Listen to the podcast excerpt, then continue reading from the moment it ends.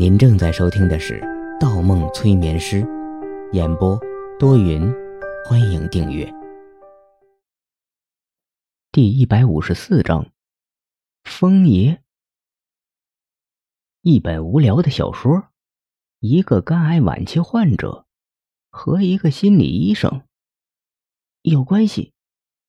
杨子怡非常坚定的回答：“我勉强算一个心理医生。”可你的叔父得的是物理上的绝症，你想多了。很遗憾，我帮不了他什么，多陪陪他吧。方墨知道，能让杨子怡主动开口的人，必然在他的心目中拥有很重要的地位。作为朋友，他只能多安慰几句。如果你能呢？杨子怡看着方墨的眼睛说道。方墨有些不解：“我能？”对，杨子怡声音一顿：“你救不了他，但你能满足他最后的愿望。最后的愿望？嗯，我二叔早年跟着父亲走南闯北，大场面见多了，金钱名利在他眼中是过眼云烟。他目前最大的愿望就是这本书。这本书？对。”这本书是五年前网上连载的一个雪岭冒险故事。我叔父病发卧床后一直在跟读，后来这本书出了实体版，总共十二本，这是第十二本。这样不是很好吗？你叔父临死前等到了大结局，了无心愿了。没错，二叔的愿望就是临死前等到书的结局，但很遗憾。书出到了第十二本，但没有结局。没有结局，可你刚才不是说总共十二本吗？是十二本，作者不止一次公开表示书只有十二本。从第十本开始，最后三本的销量已经突破了千万，甚至成了有史以来最卖座的连载小说。该作者也登上了文学富豪榜前十位。但从第十本开始，小说的主线就断了，一个波荡起伏的故事变得支离破碎起来。到了最后两本，完全成了回忆流，基本成了前十本书的一个内容总结。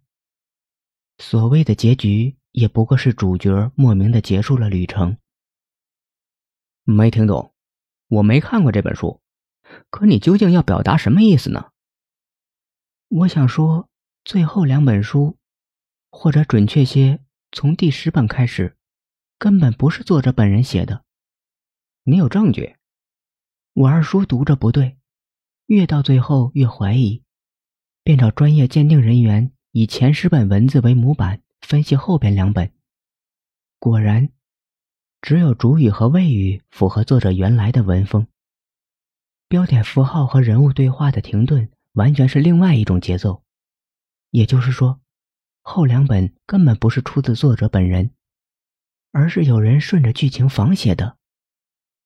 这很正常啊，我听说不少作者都是枪手代写，甚至越是成名的作家越这样做，以获取短时间内的最大利益。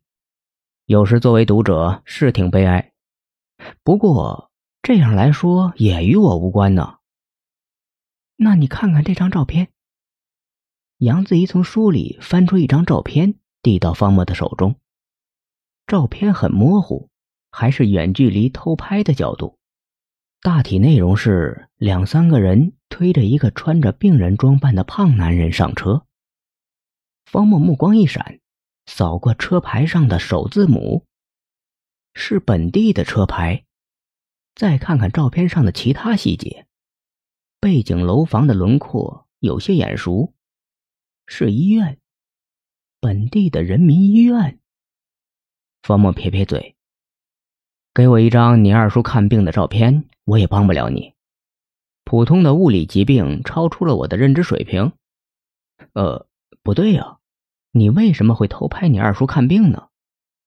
杨子怡微微一笑，摇摇头：“他不是我二叔，是这本《雪域迷途》的作者风野。”风爷，方墨一愣，好特别的笔名啊！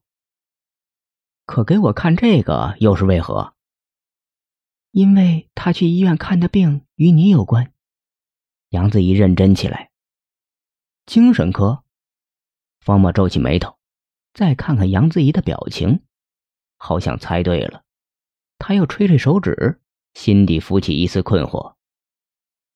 可如果是精神科的，也就是说，风爷真疯了。精神疾病从医学的角度，药物治疗是最好的方法。不好意思，杨大小姐，如果是替你叔父喜欢的作者寻医的话，可能真找错人了。杨子怡又从包里掏出一叠资料，继续说道：“我派人查过风爷的家族病史，没有遗传性精神类疾病，而根据医生的诊断。”风爷的表现为眼神呆滞，反应迟缓。唯一对他书中的一些人名、地名反应强烈。我们觉着他根本没有得精神病，只是心里受到了刺激。方墨抱起手来，凝视起杨子怡，派人查过。杨大小姐，你是没有得到他家人允许的情况下调查的这个作者，你究竟想做什么？杨子怡又拿出几份报纸，翻到娱乐版面。不光是我在调查，很多媒体记者也注意到最后几本书的变化和风爷的状态，而他的家人却一直否认。但风爷一年内没有在公开场合露面，和这份病历不会有假。我和叔父怀疑，出于某些利益的考虑，作者应该是被架空了。事实也正是如此。我们查出，风爷不但得了病，而且还被软禁在家中。方某歪着头，一时间忽觉着认真起来的杨子怡好可爱呀。